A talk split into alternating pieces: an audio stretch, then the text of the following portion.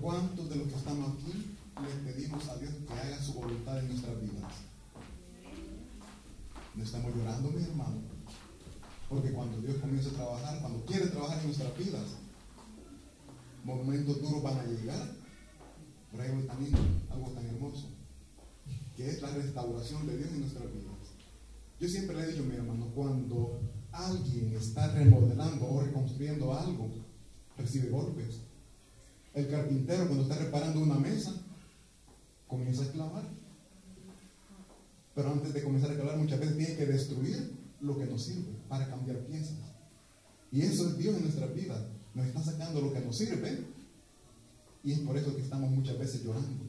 Lo vemos como un problema, pero en realidad no es un problema. Es la mano de Dios en nosotros. Es la mano de Dios trabajando en nuestras vidas. Y lejos de llorar de dolor, mejor lloremos de tristeza. No lloremos de tristeza, sino que de alegría y de gozo, porque Dios nos ha visto y está trabajando en nosotros. Y lo bonito va a ser cuando Dios termine esa obra y Él te va a decir, wow, ya no soy como, era antes.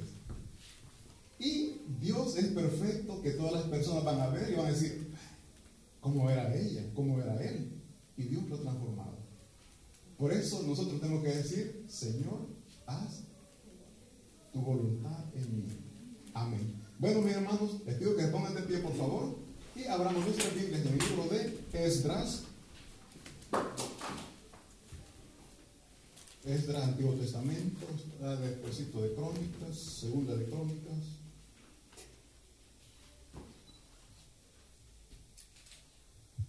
Esdras, capítulo 3, versículos, vamos a leer.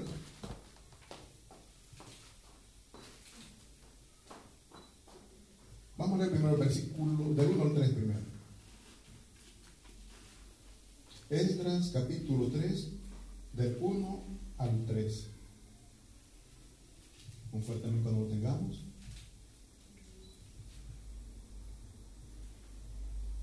Amén. Esdras. Dice el versículo 1. Cuando llegó el mes séptimo y estando los hijos de Israel ya establecidos en las ciudades, se juntó el pueblo como un solo hombre en Jerusalén, dice el versículo 2. Entonces se levantaron Jesúa, hijo de Josadá, y sus hermanos los sacerdotes, y Zorobabel, hijo de Salatiel, y sus hermanos, y edificaron el altar de Dios de Israel, para ofrecer sobre él holocaustos, como está escrito en la ley de Moisés, varón de Dios. Versículo 3.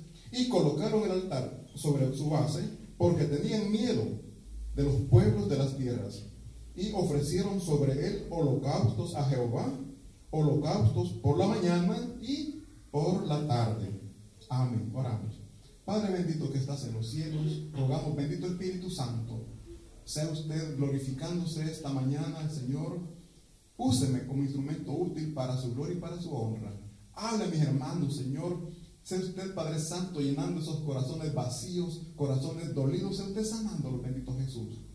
Sea usted, por favor, bendito Espíritu Santo, tocando corazones, abriendo esos oídos espirituales para que la palabra pueda entrar, pueda penetrar hasta esos corazones y sea usted ayudándonos a ser hijos suyos, hijos de obediencia y que su palabra nos pueda mantener siempre firmes en sus caminos. Gracias damos en el nombre poderoso de Cristo Jesús. Amén y amén. Se pueden entrar, mis hermanos, se pueden acomodar.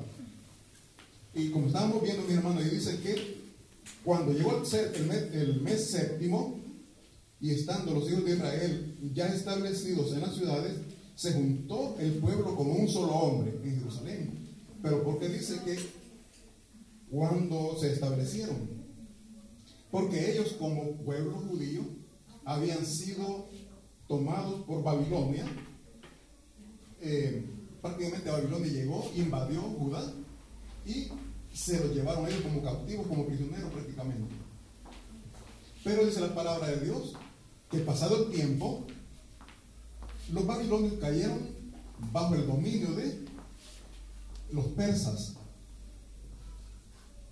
Y es así como Dios por medio del rey persa que era Ciro, eh, les da, Dios toca el corazón del rey y les da el privilegio, los busca y les dice que vayan a Jerusalén para que puedan ellos construir el templo de Dios. Fíjense que prácticamente este es una obra maravillosa de Dios, que un rey diga, vayan ustedes y construyan el templo de Dios. ¿Por qué? Porque le está dando libertad.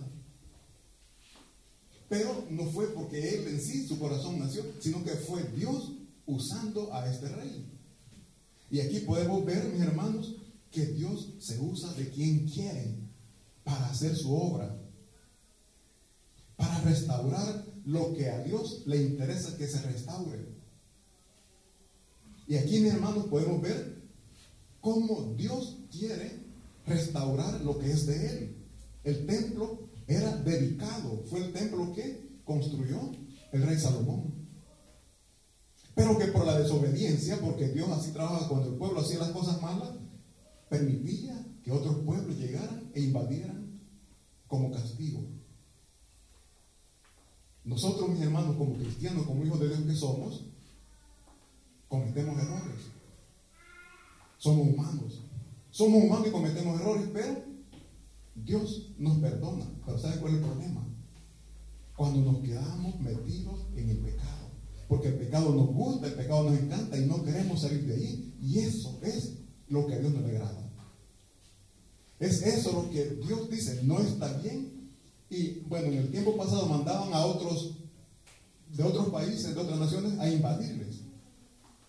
No esperemos que nuestra vida vengan otras personas y nos, nos hagan esclavos. No, mis hermanos, a nosotros nos esclaviza el pecado. Y ese pecado que Dios quiere que salgamos de ahí. ¿Por qué? Porque el pecado destruye. El pecado hace pedazos nuestra vida física y espiritual y no nos damos cuenta. Creemos que estamos haciendo lo correcto, pero no es así, mi hermano. Y es por eso que los problemas llegan, pero Dios, en su gran amor y misericordia, siempre va a mandar a alguien para que, pueda, para que podamos edificar nuestras vidas. No se enoje con la persona que le está aconsejando, porque Dios mismo se lo ha mandado para que le aconseje. Porque no quiere que usted siga en esa vida de dolor, de tristeza, de angustia. Dios quiere edificar su vida. Pero usted cómo actúa, cómo reacciona cuando le están aconsejando.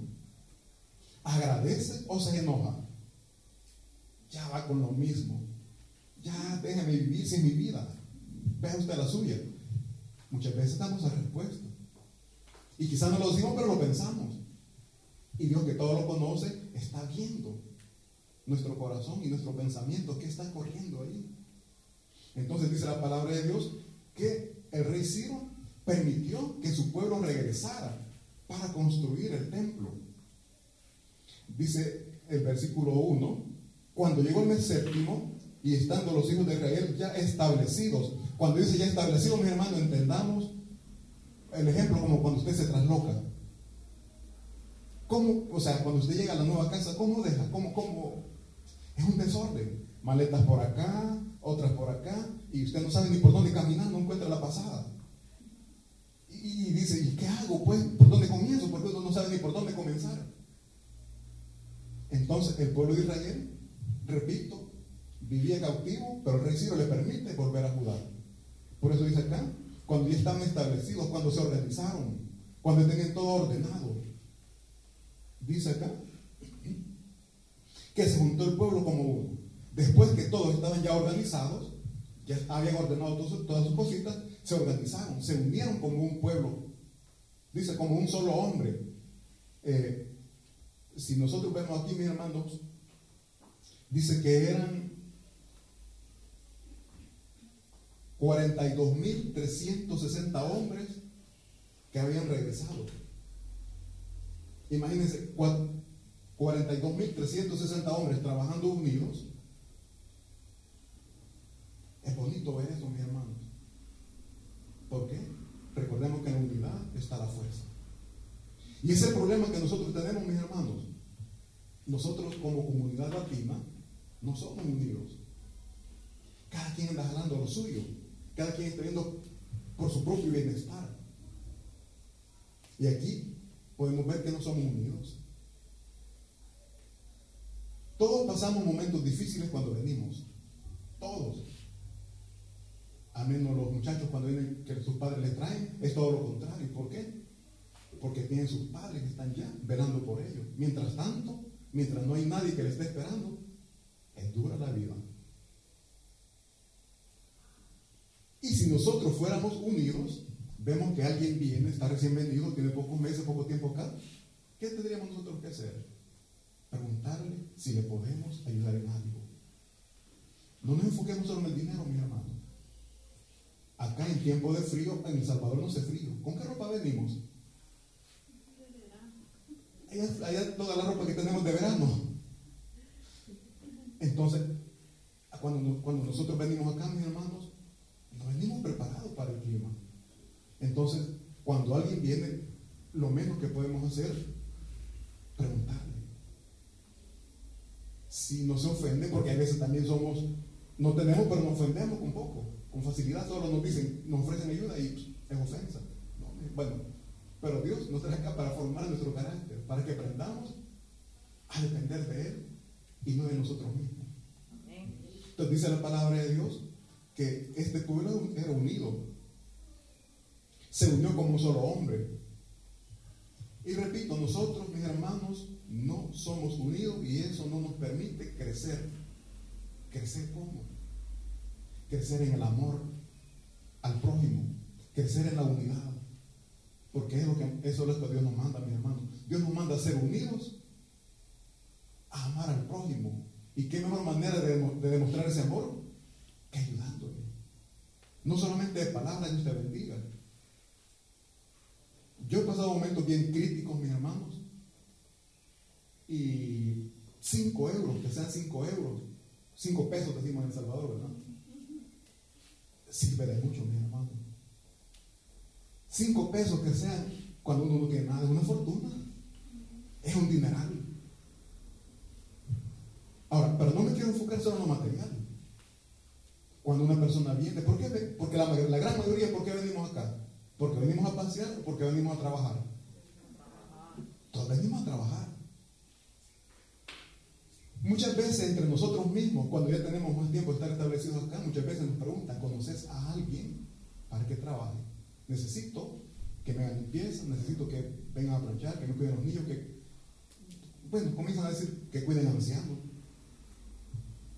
Pero nosotros, como no somos unidos, vemos cómo acomodamos nuestras horas. Ah, sí, sí, estoy disponible. ¿Puedo llegar en la noche? No, para cuidar niños en el día. En la noche estoy yo. Miren, mis hermanos, nosotros queremos acaparar todo. Y se nos olvida que hay personas que necesitan más que nosotros. Eso es una señal de unidad, una señal de amor al prójimo. Ponernos o recordarnos de los problemas que nosotros pasamos y decir, yo pasé por ahí y no es bonito. Voy a ayudar para que mi hermano, para que mi hermana no pase por donde yo pasé. Para que no llore como yo ya lloré. Pero muchas veces nosotros somos tan duros que, ah, que sienta lo que es el ácido estar aquí también. Que sepa por donde yo pasé. No, mis hermanos, eso no es amor al. Eso no es amor al prójimo. Dios nos manda a ayudarnos. Les voy a pedir que por favor leamos Mateo 25. Busquemos Mateo 25, por favor.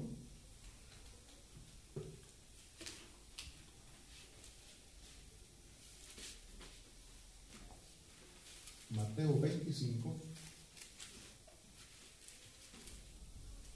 Cuando lleguemos al capítulo 25 me avisa. Amén. Amén.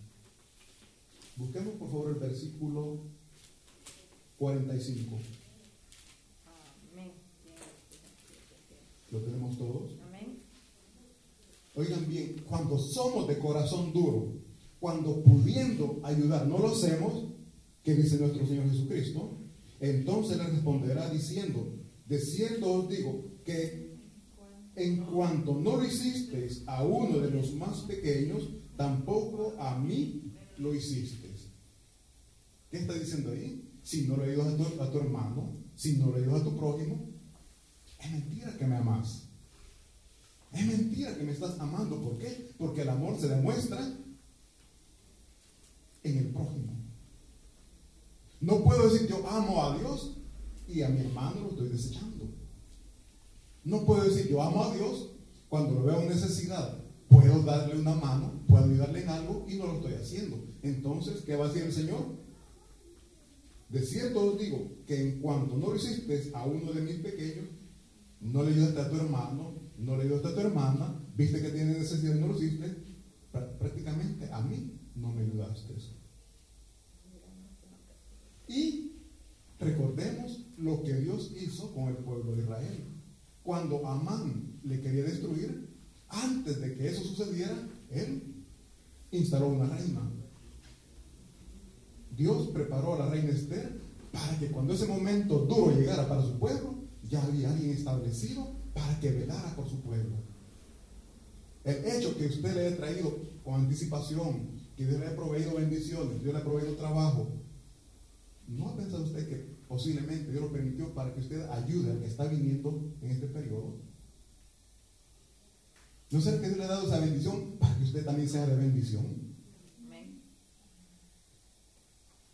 Y si pudiéndolo hacer, mi hermano, no lo hacemos, ay, de qué. Dijo, eh, le dijo Mardoqueo a Esther, si no lo haces, Dios te ha puesto, posiblemente Dios te ha puesto para esto y no lo haces, no te preocupes, no lo hagas. Pero Dios se va a proveer a otro para que lo haga. Y no creas que no vas a fracasar. Le dijo, no creas que vas a morir, sos judía, vas a morir. Pero así nosotros, mis hermanos, cuando nosotros nos despojamos, quizás no de grandeza, un poquito que nosotros demos, repito, para que nos tiene, es una gran bendición. A mí, no me da vergüenza decirlo, muchas personas me han bendecido, me han ayudado. Y yo le decía a una hermana, Dios sabe cuál es la debilidad de uno. Dios sabe cuál es su debilidad y allí le va a tocar porque allí quiere trabajar. Mi problema era el orgullo. Yo me sentí ofendido cuando me ofrecían dinero. Pero el hambre que me hizo, comencé a decir, sí, muchas gracias, Dios le bendiga. Mis hermanos, al principio decía, no, no, muchas gracias, no, gracias. Y una persona que me dijo, un hermano de Ecuador, por cierto, me dijo, hermano, no me robe la bendición de Dios. Si Dios, Dios ha puesto en mi corazón darle esto, recíbalo. Si usted no lo necesita, déselo a alguien. Y en mi corazón sí lo necesito. Pero repito, Dios estaba trabajando con mi orgullo. No sé, usted sabe en qué área de su vida Dios está trabajando. No se haga el duro. Porque entre más duro se haga, más golpe va a recibir. Una piedra una roca para hacerla pedazos, mi hermano, entre más dura es, más golpe recibe. Quien se hace humilde, quien se hace sencillo, al primer golpe, ah, Señor, ya entendí. Ya no va a seguir sufriendo y va a comenzar a recibir la bendición de Dios. ¿Por qué? Porque Dios ya formó esa área de su vida. Y le digo, sea usted apto para aprender con la misericordia de Dios. No espere golpes, mi hermano. Dios es un Dios grande en misericordia que con amor nos instruye, con amor nos prepara. Pero cuando hay necedad, cuando hay dureza de corazón, comienzan a llegar los golpes. Yo pongo siempre el ejemplo de los padres. Por favor, ayúdame a hacer limpieza. Y los hijos ahora jugando en el teléfono. ¿no? Sí, ya voy. Cuarta vez, haceme limpieza, por favor. La quinta vez, dame el teléfono. No me haces caso, pues, castigo. Y comienzan, ellos brincan, gritan, hacen todo. Pero ¿qué pasó? Primero se les habló. Después llega y se les hace lo que, se les quita lo que más quieren, ¿no? En ese momento, jóvenes, la PlayStation, el teléfono, lo que sea, pero lo que les gusta es la, la tecnología para jugar. Ahora nosotros, mi hermano, ¿qué es lo que Dios nos está pidiendo que hagamos y no lo queremos hacer? Sí, Señor, ya voy. Sí, Señor, sí. Van a venir golpecitos. Y vamos a venir, porque vamos a venir, pero ya golpeados. No permitamos que Dios trabaje de esa manera. Seamos obedientes. ¿Por qué? Porque la palabra de Dios dice que Él se goza de la obediencia. Volvamos por favor a Edras. Esdras. siempre capítulo 3. Dice el versículo 2, entonces se levantaron Jesús, hijo de Josadá, y sus hermanos, los sacerdotes y Zorobabel, hijo de Salatiel y sus hermanos, y edificaron el altar del Dios de Israel. Mis hermanos, ¿qué edificaron primero? El altar. Templo no había. Estaba destruido. Pero lo primero, lo primero que edificaron fue el templo. ¿Por qué? Eh, perdón, el, altar. ¿Por qué? Porque a través del altar ellos ofrecían sacrificios al Señor. Ofrecían holocaustos a Dios. Holocausto, mis hermanos, está viendo que el holocausto es donde ellos quemaban, ellos hacían, ofrecían sacrificios de ovejitas, corderitos, bueyes. Ahí los quemaban. Entonces nosotros, mis hermanos, tenemos que quemar lo que a Dios no le agrada. Como sacrificio a nuestro Señor, tenemos que destronarlo porque en nuestro corazón, nuestro corazón es un trono. Lamentablemente, quien está gobernando ahorita en el corazón son los deseos carnales, deseos terrenales. Pero Dios quiere que quememos eso y que le dediquemos nuestro corazón a nuestro Señor, a nuestro Creador. Les repito, dice la palabra de Dios que nuestro cuerpo es templo y morada del Espíritu Santo de Dios.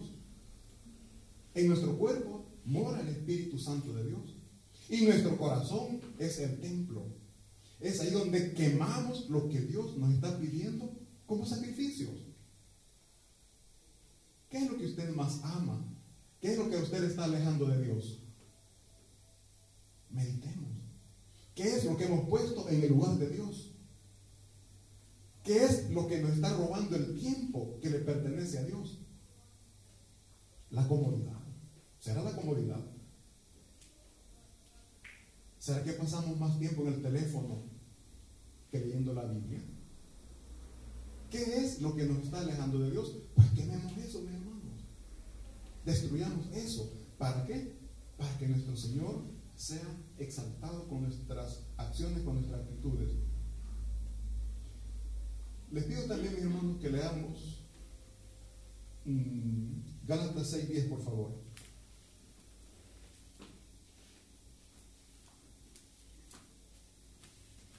Gálatas capítulo 6, versículo 10.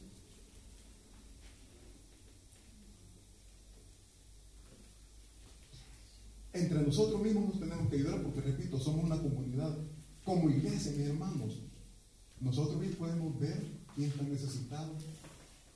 Porque todos necesitamos, pero entre unos hay otros más que otros. Tenemos Gálatas 6, mis hermanos. Amén. Dice la palabra de Dios. Así que, según tengamos oportunidad, Oigan bien, así que según tengamos oportunidad, hagamos bien a todos y mayormente a los de la familia de la fe. Tenemos la oportunidad de ayudar, mis hermanos. Dice acá, según, así que según tengamos la oportunidad, quizás nosotros estamos diciendo yo no puedo, no tengo para ayudar.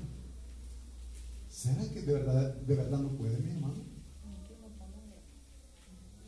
Dios sabe bien cómo nosotros estamos.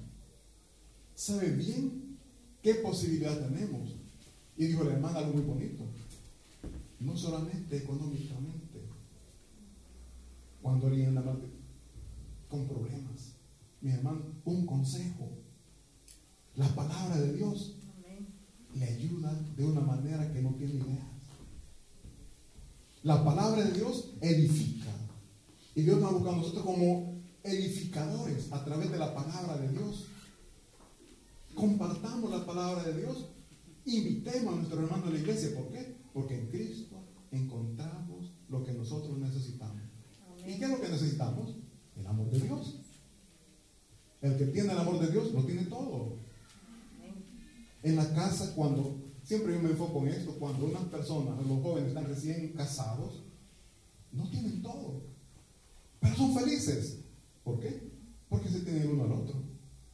Bueno, quizás los primeros días, no después, no sé. Pero qué bonitos son esos días, mis hermanos, cuando llegan de trabajar, hola amor, ¿cómo te fue? Bien, y, yo, y qué bonito, ¿no? ¿Qué vamos a comer? Fíjate que no tenemos nada. Vamos a ver qué compramos, pues, aunque sea un quema. Partimos la mitad de cada uno. El amor. El amor es compartir. No se necesita de grandezas para hacer feliz a nuestro ser amado. Decir, hermano, y me gustó. Un buen consejo. Edifica, construye, levanta al que está caído. Acá, repito, el templo de Jerusalén había sido destruido, había caído. Pero Dios puso personas para que trabajaran. Dios le ha puesto a usted para que levante el templo de la persona que usted conoce que tiene problemas. Denle esa palabra de aliento que Él pueda también edificar ese altar para agradar a Dios. Nosotros, mis hermanos, lamentablemente, la necesidad nos ha llevado a este punto, a valorar más lo material que lo espiritual. Nuestros corazones están secos de la presencia de Dios y no nos damos cuenta. Lo que sí nos damos cuenta es que la bolsa está vacía, no tiene ni un cinco. Y lloramos. Lloramos porque no damos nada. Pero ¿cuánto sufrimiento hay porque la palabra de Dios no está en nuestras vidas? Lloramos, mis hermanos. Lloramos porque la palabra de Dios no nos ha tocado como Dios quiere que nos toque. Cuando Dios toca los corazones hay cambios. Cuando alguien ama el dinero más que al prójimo, ¿habrá amor de Dios en ese corazón? Lo dudo. Lo dudo. Aunque con esto no, no estoy diciendo que tiene que dar, no. Porque cada quien tiene sus necesidades. Pero sí les digo y les garantizo que Dios está dando un poquito más para que usted pueda ayudar a su hermano. De eso lo, estoy seguro. Yo estoy seguro. Lo, puedo garantizar. Yo no tengo grandezas. Y no hay ni que decirlo, pero Dios permite. Dios permite ayudar. ¿Por qué? Porque Dios nos ha sacado de un problema y ya sabemos qué es eso. Ya sabemos que está en ese problema. Yo cuando aconsejando a una muchacha le decía, si usted pasó por, ahí, por ese camino y se cayó, se tropezó, se fue un hueco, no espere que alguien más caiga en, en, ese, en ese hueco. Aconsejele, no, eso no está bien. ¿Por qué? Porque Dios para eso nos permite pasar. Y no es muchas veces que Dios no, lo quiera. Nosotros tomamos esos malos caminos. No sé cuántas mujercitas aquí han sido engañadas por los hombres malos, mentirosos. Y cuando uno va cayendo en ese espacio, uno puede entender cuando un hombre va con buena o mala intención. Se conoce. Las muchachas son muy inteligentes, yo sé que lo saben. Pero a veces se dejan llevar, se dejan impactar por la apariencia. Las tratan mal, pero va a cambiar. Yo sé que después va a cambiar. No, mi hermano. Dice la palabra de Dios que el sabio ve el mal y se aparta. No espera una gran balacera para correr y huye y peligro. No. Lo más bonito, lo más elegante, puede ser de destrucción para su vida. Y nosotros las mujercitas, también los hombres corremos peligro. También los hombres corremos peligro. Bueno, no sé por qué me salí, no está. Pero Dios tiene todo preparado, mi hermano. Así que repito, Dios nos provee para que también nosotros podamos eh, ayudar al necesitado, según nuestras posibilidades. En el trabajo, mis hermanos, voy con el trabajo. ¿Por qué? Porque, repito, venimos a trabajar. Pero también muchas veces los hermanos tienen temor recomendar. ¿Por qué? Porque han dicho quedar mal una, dos, tres y cuatro veces. Y después dicen, ya no vuelvo a recomendar a nadie. Porque la persona que recomienda lleva un cargo. Porque la persona a la quien se le recomienda, eh, por ejemplo, si a mí me, preguntan que, que, recomienda a alguien, yo lo, recomiendo y después, si algo hace mal, ¿a quién le voy a decir? Mira, fíjate que la persona no hizo esto, no hizo aquello, y se portó así. O sea, es por eso que nosotros tenemos que aprovechar y apreciar cuando alguien nos, nos recomienda, mis hermanos. La recomendación que nos hacen no es garantía de trabajo le va a garantizar su trabajo, primeramente su responsabilidad, su puntualidad, su disponibilidad. Y muchas cosas que de usted depende mantener ese trabajo o que le digan ya no es necesario. Dios nos dice que nos da la capacidad, nos da la fuerza para hacer las cosas y no decir no puedo. Recordemos lo que le dijo Josué. Esfuérzate. ¿Qué es esforzarte, mi hermano? Hace esto. Ay, fíjese que no puedo. No, fíjese que no he hecho, pero voy a intentarlo. Si usted me explica, yo lo hago. Pero puede decir no puedo. Recordemos que todo lo podemos en Cristo que nos fortalece. La mente de Cristo está en nosotros. Dios nos da sabiduría. Entonces, repito, no decir no puedo. Mira, fíjate que voy a llegar media hora más tarde, ¿crees que me puede esperar? Tengo un compromiso, no puedo salir a tiempo. Ay, yo a las cuatro salgo. No, mi hermano, seamos disponibles. ¿Por qué? Porque a través de todo eso nosotros vamos eh, cimentando, nos vamos recomendando con las personas. Y si después por cualquier motivo ya no les necesitan, ellos mismos buscan dónde ubicarle. Ellos mismos entre amigos se recomiendan o le recomiendan a uno. ¿Pero por qué? Porque usted formó una buena imagen a través de su trabajo. Y la persona que le recomendó nunca va a dudar en volver a recomendar si es necesario. ¿Por qué? Porque usted dejó puertas abiertas. De esa manera, mis hermanos, usted va aumentando esa unidad. Pero si usted es irresponsable, no llega a trabajar porque se fue a bailar la noche anterior, dice estoy enfermo, estoy mal del estómago, en realidad es otra cosa lo que tiene, eh, una vez lo van a creer, dos, tres veces, es dudoso que le crean. Y comienzan a buscar otra persona. Queremos que edifique nuestras vidas. Pongamos de nuestra parte. Dios ya hizo lo que tenía que hacer. Ahora nos corresponde a nosotros. Hay muchas personas que quieren venir a este país y no las dejan entrar. Las regresan a veces de España, de Francia, pero no las dejan entrar. Ahora, si usted está aquí, es porque Dios lo permitió. Porque Dios sí lo ha querido. ¿Por qué? Porque tiene planes, tiene propósitos para su vida. Y no solamente lo material, también lo espiritual.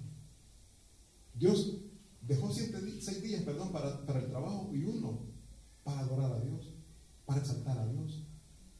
Pero nosotros, ¿qué hacemos? Cinco para trabajar y sábado y domingo, ¿para qué lo ocupamos? Para exaltar a Dios, para glorificar a Dios o mi carne. ¿Qué estamos haciendo? ¿Estamos levantando el altar de Dios, mis hermanos? ¿Estamos limpiando el altar de Dios? Repito, el altar de Dios en nuestro corazón. Lo estamos limpiando. Estamos sacrificando lo que Dios nos está pidiendo que sacrifiquemos. Dice el versículo 3, siempre de Esdras,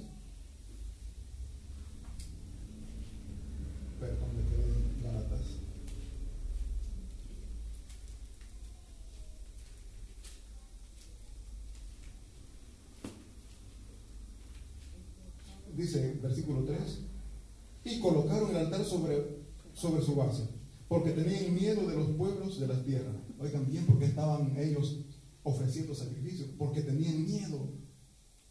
El miedo les llevaba a buscar a Dios. Nosotros lo contrario, el miedo a las críticas nos aleja de Dios. ¿Qué va a decir mi amigo si voy a la iglesia? ¿Qué va a decir mi amiga, mi familia que estoy en la iglesia? Tenemos miedo a las críticas y por eso no venimos a la iglesia. No, hombre, si yo soy muy llevo. Y la muchacha que dirá, no, hombre, me gusta la discoteca, me voy a la iglesia, me van a criticar. Ven, sábado a la iglesia, eh, sábado discoteca, domingo iglesia. ¿Qué van a decir? Mejor no voy a la iglesia. El miedo nos aleja de Dios. En el Antiguo Testamento, el miedo les acercaba a Dios porque sabían que en Él encontraban protección porque en él encontraban libertad. Recordemos que antes de que el pueblo pidiera rey, ellos eran gobernados por Dios.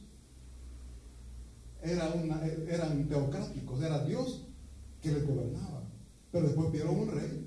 Querían ejércitos como las demás naciones, pidieron un rey. Está, está bien, dijo Dios.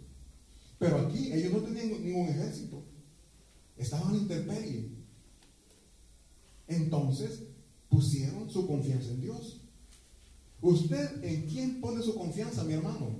Mi hermana. ¿En quién está poniendo su confianza? Repito, el pueblo puso su confianza en Dios. Usted tiene que poner su confianza en Dios. No en el vecino, no en el amigo que le va a recomendar para el trabajo. Que Dios lo va a usar, amén. Pero su confianza tiene que estar puesta en Dios, que Él le va a proveer lo que usted está necesitando. La confianza tiene que estar puesta en Dios. Ellos dicen que por temor crearon, hicieron primero el altar, no tenían templo, a lo libre hicieron el altar. ¿Por qué? Porque querían agradar a Dios por la mañana y por la tarde ellos hacían sacrificios. ¿Cuánto sacrificio hace usted para Dios? Hoy en la mañana estamos aquí, por la tarde. Dice la palabra de Dios. El versículo 3, y ofrecieron sobre él, eh, dice el altar, holocaustos a Jehová, holocaustos por la mañana y por la tarde. Celebraron asimismo la fiesta solemne de los, de los tabernáculos como está escrito, y holocaustos cada día por orden conforme al rito, cada cosa en su día. Había un orden establecido. Además de esto, el holocausto continuo, las nuevas lunas y todas las fiestas solemnes de Jehová, y todo sacrificio espontáneo, toda ofrenda voluntaria a Jehová. Ofrenda voluntaria. Sacrificio espontáneo. ¿Qué algo espontáneo, mi hermano?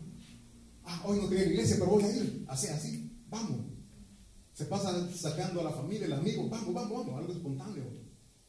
Y algo voluntario. No sé cuántos estamos aquí voluntarios o quizás obligados. No lo sé. Tiene que ser voluntario. Todo lo que es para el Señor es voluntario. Amén. Luego después dice el 7, ah, perdón, el 6. Desde el primer día del mes séptimo comenzaron a ofrecer holocaustos a Jehová, pero los cimientos del templo de Jehová no se habían echado todavía. Las paredes no las habían hecho todavía, pero ellos se interesaban más por adorar a Dios. Con lo que tenían, con lo que podían. Dios ve la intención del corazón. Dios ve la intención del corazón. Tengamos presente eso. Dios ve la intención del corazón. Así que mi hermano, nosotros estamos llamados para restaurar nuestra vida. Dios nos está llamando porque quiere restaurar nuestros corazones. Nosotros tenemos corazones duros muchas veces, mis hermanos. ¿Qué es un corazón duro? Vemos la necesidad del hermano. se cayó. No lo levantamos, no le ayudamos a levantarse. A veces los niños andan corriendo, se caen. Ves, te caíste. Si te lo porque se cayó, mi hermano, levantémoslo. Hay personas ancianas que muchas veces en la calle necesitan ayuda. Ayudémosle. ¿Por qué? Porque Dios nos ha dado un corazón sensible. Un corazón de carne, dice la palabra. Busquemos Ezequiel, por favor. Ezequiel capítulo 36, versículo 26. Ezequiel 36, 26. Fuertemente cuando lo tengamos.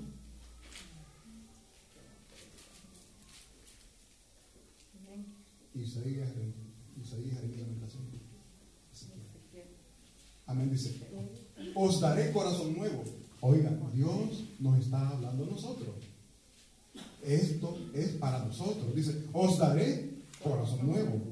Y pondré espíritu nuevo dentro de... ¿De quién, mi hermano? Amén, dentro de nosotros. Después dice, y quitaré de vuestra carne el corazón de piedra. Y os daré un corazón de carne. Mis hermanos, les digo, corazón duro es aquel que está viendo la necesidad del hermano y le da igual. Ni cuenta se da. Cuando Dios pone un corazón de carne, cuando Dios pone el Espíritu de Dios en nosotros, no podemos ser indiferentes a las necesidades del hermano. No podemos ignorar la necesidad del hermano. ¿Por qué? Porque hay un corazón de carne que está diciendo, no tengo para lo que sea esto, le voy a dar. No tengo, pero lo voy a llevar a la iglesia. No he encontrado la fuente de bendición. La fuente de bendición es Jesucristo, nuestro Señor, nuestro Salvador. Vamos, mi hermano, vamos. Y Dios usa nuestras necesidades como un llamado. De eso vamos a hablar en la tarde. Dios usa nuestras necesidades como un, ven hijo, ven, yo estoy aquí para ayudarte. Ven hijo, yo estoy aquí porque, perdón la palabra, sos un desgraciado.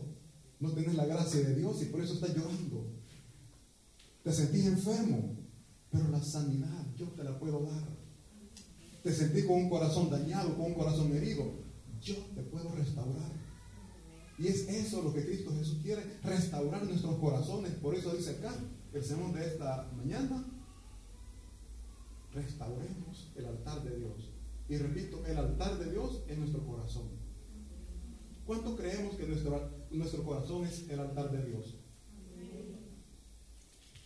Dios nos ha dado un nuevo corazón y en ese nuevo corazón tenemos que practicar la unidad, que cuando teníamos un corazón de, de piedra, no practicábamos esa unidad. Había un, grupito por aquí platicando, nos quería incluir, pero con un corazón duro. Yo con ellos, no, no, no, mejor prefiero estar solo. Cuando Dios toca nuestros corazones, buscamos la unidad en el amor de Cristo Jesús. ¿Y de qué vamos a hablar? No del prójimo, no de la hermana, no del hermano. Platiquemos de las maravillas que Dios ha hecho en nuestras vidas. De cómo Dios le permitió pasar para que hoy esté acá en este país. Ay, yo me puse de lado hasta sudando venía, pero fíjate que Dios me permitió pasar. A llamarme el policía cuando llamó a otro me dejó pasar a mí. Dios lo hace, mi hermano. Cuando yo vine me estaban revisando las maletas. Traía queso. Cuando uno viene, ¿qué sabe? Me pregunté, ¿este queso? ¿no? ¿Cuál es el formayo? No, le ves queso, ¿no? ah, pero esto no te lo puedo dejar pasar, lo voy a votar. Yo quería pasar, bótalo. ¿Y esto qué son? Y comenzó a preguntarme, traía pescado seco, por cierto. ¿Es pescado? ¿Es peche? No, pescado, es pescado seco. Qué feo, bueno. o sea, por, la expresión que hizo, entendí que dijo que venía feo, ¿no? Pero Dios me dejó pasar. Un propósito había que yo nunca lo supe. Yo venía a trabajar. Yo venía por otras cosas. Dios me dejó pasar. Yo no sé con qué propósito, con qué mentalidad usted ha venido acá. Sí, Dios se lo permitió, pero ¿por qué? Porque estando aquí, Dios lo tomar entre sus brazos para que le sirviera, para que le buscara a Él. Amén. ¿No es maravilloso, mi hermano? Sí, amén. No sé en su país, no sé en nuestro país, ¿qué estuviéramos haciendo? ¿Qué estuviéramos haciendo? Bueno, ayer de noche, pero al mediodía en El Salvador, ¿qué, qué, qué salimos a hacer? A la iglesia, al menos yo no, no sé ustedes.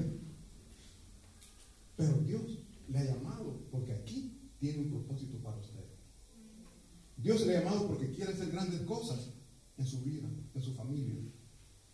Entonces, mi hermano, dice que los judíos, por miedo, levantaron el altar para dedicar sacrificios a Dios. Nosotros, por miedo, repito, nos alejamos de la casa de Dios. Por miedo a las críticas, a los señalamientos. ¿Por qué? Porque no queremos que nos digan ya te hiciste hermano, ya te hiciste hermanito, como me dijeron, ya te hiciste hermanito. No, mi hermano. A Dios le debemos todo. Quizás alguien sí le permitió, le ayudó para que usted venga, pero fue un instrumento de Dios para que usted pueda estar acá este día, adorando, exaltando el nombre de nuestro Señor Jesucristo. Tenemos que ser agradecidos, mi hermano, con la persona que nos ayudó, porque tenemos que ser agradecidos pero también y reconocer que todo viene de Dios. Oigan bien, todo, todo viene de Dios. Aún en esos momentos difíciles, Dios lo está permitiendo porque está trabajando en su vida. Sea fuerte. Dijo, le dijo Jehová a, a Josué, esfuérzate y sé valiente. No corra, muchos queremos regresar. Hubo un momento en que yo pensé regresar a mi país, El Salvador, cuando no, no estaban bien las cosas. Pero ¿saben por qué no me fui? Me dio vergüenza, fíjense. Llegar así como estoy. Pero Dios permitió eso, ¿por qué? Porque a través de eso me mantuvo aquí. Me acordé de cuando, eh, ¿cómo se llamaba? Noemí. Iba a regresar con, su, con su nuera, pero iban, iban mal. Y ella dijo que su nombre tendría que ser cambiado a amargura, Mara. ¿Por qué? Porque el tiempo que estuvo fuera de su lugar, de su país, todo lo había mal. Se le murió el esposo, se le murieron los hijos, una nuera se le fue, le quedó solamente, uno. Y dijeron, regresemos. Y ese versículo, obviamente, yo no quiero regresar así. Y me venía a la mente esa palabra, esfuérzate, sea valiente, no tengas miedo. Si aquí no tienes trabajo, allá tampoco ya lo perdiste, ya lo dejaste, ¿qué va a ir a hacer? Tenés paciencia, aguantar. Eso le dice Dios esta mañana a usted, tenga paciencia, aguante.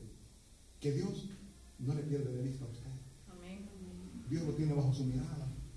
Y si la mirada está en usted, la cobertura lo tiene. Pero no se salga de la cobertura que Dios le está dando. Porque nosotros somos como los pollitos que la gallina quiere cubrir con sus alitas, pero los pollitos salen corriendo. Así somos nosotros. Dios nos quiere dar la cobertura, nos quiere dar la protección, pero nosotros queremos andar en el mundo donde no tenemos nada que ir a buscar. Para terminar, mi hermano, ya por tiempo que comenzamos un poquito retardo, busquemos Hebreos, capítulo 13. Aprovecho, mi hermano, para invitarles hoy por la tarde, 4 de la tarde tenemos nuestro servicio de 4 de la tarde. Hebreos, capítulo 13, vamos a leer versículo 1 y 3. Amén, ¿lo tenemos? Amén. Dice la palabra de Dios. Permanezca el amor fraternal. No os olvidéis de la hospitalidad, porque por ella algunos, sin saberlo, hospedaron ángeles. Acordaos de los presos, como si estuvierais presos juntamente con ellos y de los maltratados, como que también vosotros mismos estáis en el cuerpo. Aprendamos esta palabra, hermano. Aprendamos, marquemos, marquemos este texto. ¿Por qué? Porque Dios nos está hablando esta mañana. Permanezca el amor fraternal. Fraternal, un amor entre hermanos. Dice, no olvidéis la hospitalidad. ¿Qué es hospitalidad, mi hermano? Que aquí se necesita mucho cuando alguien viene, cuando está recién venido. Dice, porque por ellos, algunos, sin saberlo, hospedaron ángeles. Los ángeles, ¿qué provocan? ¿Qué producen? Bendición. Cuando usted le hace el bien, ya leíamos en Mateo, a uno de los hijos de Dios, bendición está jalando para su vida. Usted siente que está dando, pero en realidad, sin darse cuenta, está recibiendo. Porque a un hijo de Dios, usted está ayudando. Luego después dice, acordado de los presos como si estuvieran presos juntamente con ellos. Un preso, la vida de un preso, ¿cómo es, mi hermano? De sufrimiento, de dolor, de angustia. Vivamos, sintamos el dolor que ellos están sintiendo, la angustia que ellos están sintiendo como que si fuera. En Salvador hay un dicho, ponete en los zapatos del hermano, un ejemplo, ponete en los zapatos de él a ver qué se dice. No critique, no señale, póngase en el lugar de él, porque somos buenos para señalar. Ve si este ni trabajar quiere. Si nadie le avisa, ¿cómo va a trabajar? Anda buscando trabajo, pero no le, no, le avisan. Y esto es una gran araga que sin trabajar no quiere. No, mi hermano. Póngase en el lugar de él, diga, un tiempo yo estuve sin trabajo, buscaba y no encontraba, pero hoy que Dios me ha proveído bendición, yo puedo ayudarle a este hermano que no tiene cómo comer, no tiene cómo vestirse, no tiene cómo pagar dónde vivir. Póngase en los zapatos de ese hermano y verá que la obra de Dios en su vida va a aumentar. Porque nosotros queremos bendición de Dios, Queremos recibir, recibir y recibir, pero no queremos dar. No queremos ayudar. Dice la palabra de Dios, bienaventurado el que llora, porque él será consolado. Usted no se avergüenza porque está llorando por sus problemas que tiene. ¿Por qué? Porque consolación de Dios llegará a su vida. Así de que mi hermano, digo, un corazón restaurado, en un corazón restaurado reina el amor, y cuando reina el amor, Dios está presente. Nosotros tenemos que bendecir a nuestros hermanos. ¿Por qué? Porque bendiciendo a nuestros hermanos, nos estamos bendiciendo nosotros mismos. Dijeron también, es mejor dar que recibir. Dicen que esto lo es un boxeador. No sé qué tan cierto es. Un boxeador dijo, mejor dar que recibir. Yo creo que mi hermano cuando está peleando, es lo mejor que puede haber, ¿no? Pero no, no. Cuando dice la palabra de Dios, es mejor dar que recibir, es, es mejor ayudar que recibir ayuda. ¿Por qué? Porque Cristo Jesús está obrando en su vida y aquel corazón duro que había ha sido cambiado, ha sido transformado por un corazón de carne. Y cuando un corazón de carne ya está allí, está listo para estar absorbiendo la palabra de Dios, para estar recibiendo la palabra de Dios. Y en la palabra de Dios hay vida y hay vida abundancia. Un fuerte aplauso para nuestro Señor. Vamos a Gracias le damos, bendito Jesús, por esta palabra. Sabemos y reconocemos, Señor, que usted está transformando nuestras vidas, que usted está transformando, cambiando nuestros corazones, que usted está restaurando, Padre, lo que nosotros mismos hemos dañado. Pedimos perdón por haber dañado su cuerpo, nuestro cuerpo, que es su templo, que es su morada, bendito Espíritu Santo. Ayúdenos, Señor, a destruir todas aquellas cosas que a usted no le agradan. Ayúdenos, Señor, a limpiarnos y purificarnos cada vez más. Nosotros solo no podemos, Señor. Nosotros solo no podemos y por eso venimos a sus pies para que sea usted ayudándonos, restaurándonos conforme a su santa voluntad. Póngase de pie, mi hermano, y cantemos esta linda alabanza. Cántale con el corazón. Alábele con el corazón. Enamorarme más de ti. Enséñame a amarte a vivir conforme a tu justicia y tu verdad. Con mi vida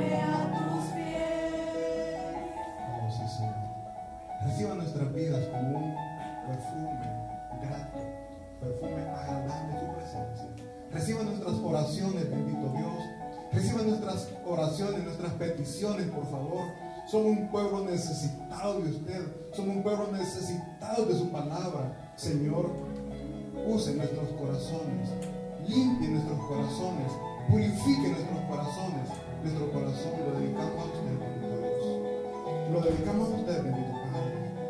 Señor, en este momento suplico porque sea usted derramando bendiciones sobre cada uno de mis hermanos aquí presentes, Señor. Usted conoce sus problemas, usted conoce sus necesidades, conoce sus angustias, Señor. En sus santas manos ponemos cada problema, cada dificultad, porque sabemos que en usted, Padre, y solamente en usted podemos encontrar la paz que necesita nuestro corazón. Llénenos de su presencia, bendito Jesús. Llénenos, por favor, de su amor, de su gracia y de su misericordia. Gracias le damos, Santo buen Dios. En el nombre poderoso de Cristo Jesús. Amén y amén. Un fuerte aplauso para nuestro Señor Jesucristo, mis hermanos. Y la invitación queda hecha para este día a las 4 de la tarde